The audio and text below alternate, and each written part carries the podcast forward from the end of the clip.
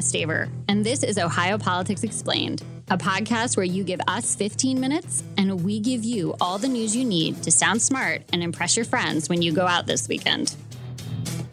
Hi, my name is Jesse Balmert, and I cover state politics and government for the USA Today Network Ohio Bureau. Ohio is in the middle of the biggest public corruption case in state history. It involves a web of dark money, an Ohio based Fortune 500 company, 4.5 million consumers, and some top politicos. The case has already taken some dramatic turns arrests, guilty pleas, FBI searches, executive firings, and the suicide of one defendant. It's a lot. And on this special episode of Ohio Politics Explains, we are going to talk to you about how money is used to influence politics. Today, my guest is Catherine Turcer. She's executive director of Common Cause Ohio. In that role, she works to shine a light on government and campaign finance. State House reporters rely on Catherine to help them connect the dots between money and politics. So, welcome. Well, I'm so glad to be here. And I have to say, connecting the dots is a lot harder than it used to be. Indeed. So, let's start off with some of the basics. If someone wants to give money to their favorite candidate, what are their options for doing that? So the way to think about this is you could give directly to a candidate, you know, to their campaign. You could give to the political party to support them because, you know, the party can be very active. They can do all sorts of ads. They can, you know, help with mailings, etc. Or you could choose to give to a political action committee. So like let's say they, that you work at Procter and Gamble, you could give to the Procter and Gamble PAC.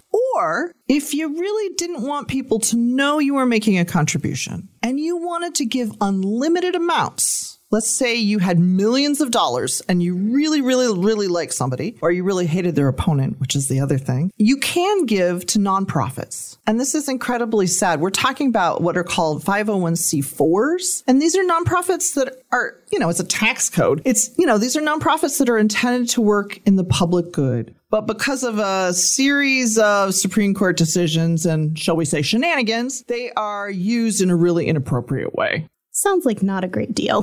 so, people talk about dark money groups all the time, and that sounds like an ominous term. Like, what is a dark money group? I think the easiest way to think about it is dark money is secret money. It's very difficult to connect those dots. It's very difficult to figure out who's actually funding political advertisements. So, often we will see, you know, a political ad and it'll have a really innocuous name. Let's say Generation Now. Or it could have an innocuous name, Happy Ohioans you know, for more justice. The names are innocuous and not meaningful. Dark money is all about intentionally avoiding disclosure and intentionally, in many ways, avoiding responsibility for these political advertisements. So, when did these groups become so popular? When did you start seeing them pop up in Ohio? So, you know, one of the things that we know is that there's always been, you know, some soft money in elections. And there's been money that was, you know, first given to the political party to then given to another candidate campaign. We know that there, there's been, you know, kind of a history of not always being able to figure out the funding. But what is important is that in 2010,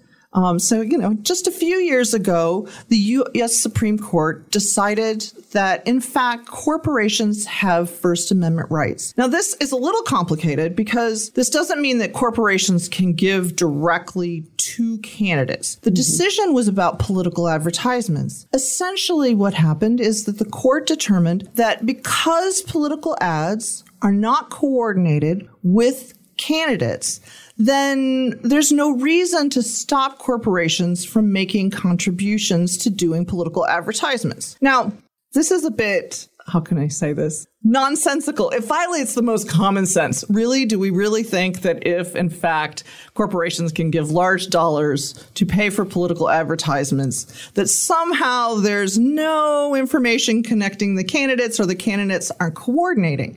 And of course, it became more challenging after that because even though with Citizens United, the U.S. Supreme Court determined this was an eight to one decision on disclosure. They said, "Hey, um, disclosure is constitutional." And in fact, you know, one of the things that I think is really important has to do with you know the line the, the line from that decision that prompt disclosure of expenditures can provide shareholders and citizens with the information they need.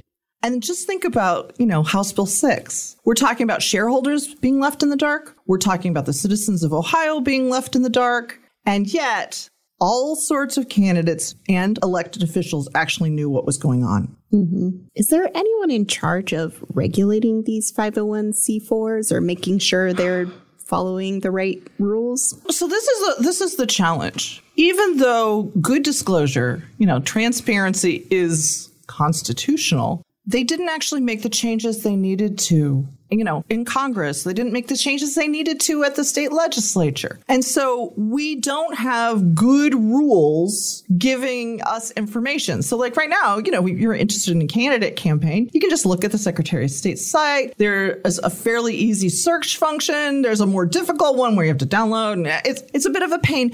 But even when it's challenging to look at the money, at least we have an opportunity to understand who's funding candidate campaigns. Where uh, the State House has not made updates since 2010. And then you have, you know, Congress, there's a Disclose Act. It's 2022. We're talking 12 years later and we're still having conversations about the need for disclosure. Disclosure is a really common sense reform. And sometimes people talk about it as, you know, if you shine a light on dark money, then we're able to understand who's funding. We're able to follow the money.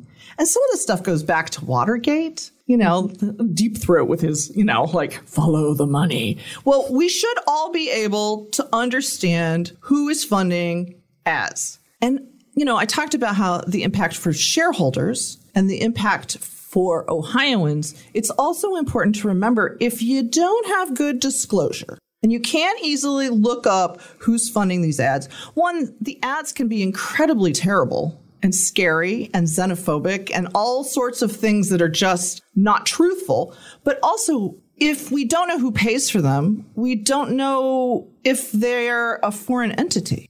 We don't actually know who is paying for it. So, in the case of House Bill 6, this investigation involves several dark money groups funneling cash from energy companies to elect former Speaker Larry Householder, pass a bailout bill for two nuclear plants, and defend that bill against this referendum effort to stop it. As you were watching this bill be passed and this rather costly referendum effort in 2019, I guess what was your impression? What were you thinking? Well, First Energy is a company that has worked very hard to get regulatory policy that they like. Now, you know, that sounds like, okay, so it's a company who's trying to get good laws that make it easier for their business to operate. But it's really important for us to realize all of the decisions that the state legislature makes about First Energy or about any provider, they impact our pocketbooks. And, you know, important decisions are made at the state house about uh, rates all the time. And so First Energy for many years, you know, they've had a number of different bailouts. Um, this is not the first bailout. You know, I kind of joke, you know, whatever Lola wants, Lola gets. You know, I think the thing that makes House Bill 6 different when it comes to secret money is we have to talk about secret money in elections.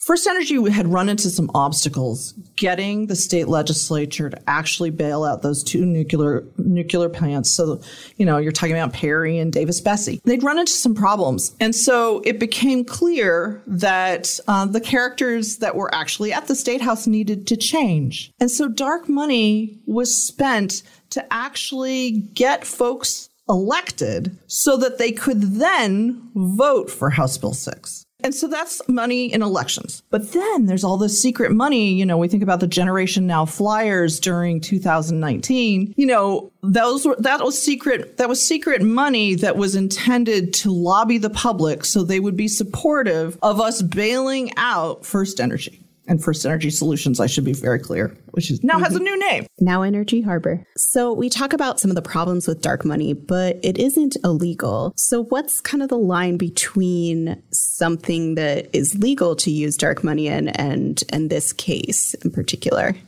So I think the simplest way to think about this is if you and I, and let's say a couple friends, decided that we wanted to do a TV advertisement and we wanted to use a 501c4, you know, we wanted, I don't know, to advocate for a candidate or we wanted to advocate for, you know, clean energy or whatever it is, that it's certainly legal for us to give money to that 501c4 as long as it's part of their their activities. Does that make sense? Like, like what what makes this so aggravating is that nonprofits are given that status by the IRS because there's an understanding that they will provide some benefit to society. So let's start first with 501c4s are supposed to provide some benefit to society. And there are rules for kind of their activities related to politics. And so there's that. I think, you know, when things start to get iffy has to do with nonprofits that are basically established to avoid the public understanding and to avoid public pressure coming down on corporations or individuals. So this seems like a bit of a mess. And you talked a little bit about disclosure, but is there anything else that can be done to kind of clean up dark money in politics? So I think that, that we, we really should be all getting on the bandwagon that we get ripped off if we are not able to follow the money it is, you know, we've now had a couple years. We've been, you know, we've been waiting and waiting for the householder trial. And, you know, one of the things that our state legislature could do is create more transparency in elections. They could create more transparency when it comes to ethics filings. These are the financial filings that are done by government officials. So if you think about Sam Randazzo, you know, it would be wonderful if we had good information about um, people who are serving on the Public Utilities Commission. When we also need to think about transparency in lobbying. There shouldn't be secret money in lobbying. We have good rules for the humans that are lobbying. We should have good rules for the corporations that are lobbying. And then I should think we should be thinking about the fact that we don't have the same kind of transparency as we used to have at the State House. So this, the Legislative Service Commission, basically these are the folks, these are the lawyers for uh, the legislators. They craft the bills and they work to make sure that there's, you know, internal consistency and all of the kind of details about the bill. So it used to be that their work was considered public work so that you could understand who actually, shall we say, encouraged the legislation. And now we don't we don't have access to that. We don't have access to understand well whose amendments, you know, if especially if they're doing one, one what they call an omnibus, but a really big change. We don't have access to figure out well who suggested this amendment or that amendment, and so that we can't connect the dots because we need to we need to be able to follow the money so we can identify potential conflicts of interest well, and then we need to be able to identify the conflicts. And then finally, I think, you know, as we think about the Public Utilities Commission, this is a, an opportunity to really think about how, you know, how, how we want to have greater transparency, how we want to have more citizen driven, consumer driven Public Utilities Commission. Easy enough. Well, those are about the questions I had, unless there's anything you'd like to add or think might be missing. So the only thing that I thought that might be helpful for for folks has to do with, you know, sometimes we talk about Citizens United and we think that's it. I think it's important to realize that there was a decision also in 2010, Free Speech Now versus FEC. And that was one where, because of the Citizens United decision, a lower court determined that um, individuals could give unlimited amounts to you know corporations that were running political advertisements. So that's important to know because yes we're talking about you know house bill 6 and we're talking about you know generation now and specific dark money groups and energy transfers and things. But it's important to remember that we now have individuals that are giving millions and millions of dollars, not just corporations to these secret funds. And I think, you know, when I thought about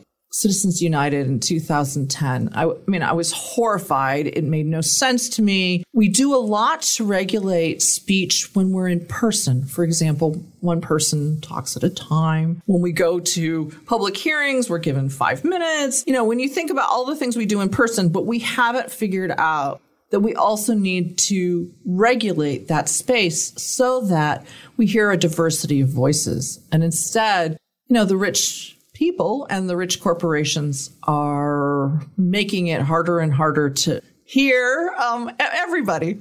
Thanks for coming in and chatting about this. Well, thank you, Jesse. Ohio Politics Explained is brought to you by the USA Today Network Ohio Bureau. You can find us on Twitter at Ohio Explained. And if you want to learn more about any of the topics we covered, check us out online at any of the newspapers in our network, like MarionStar.com.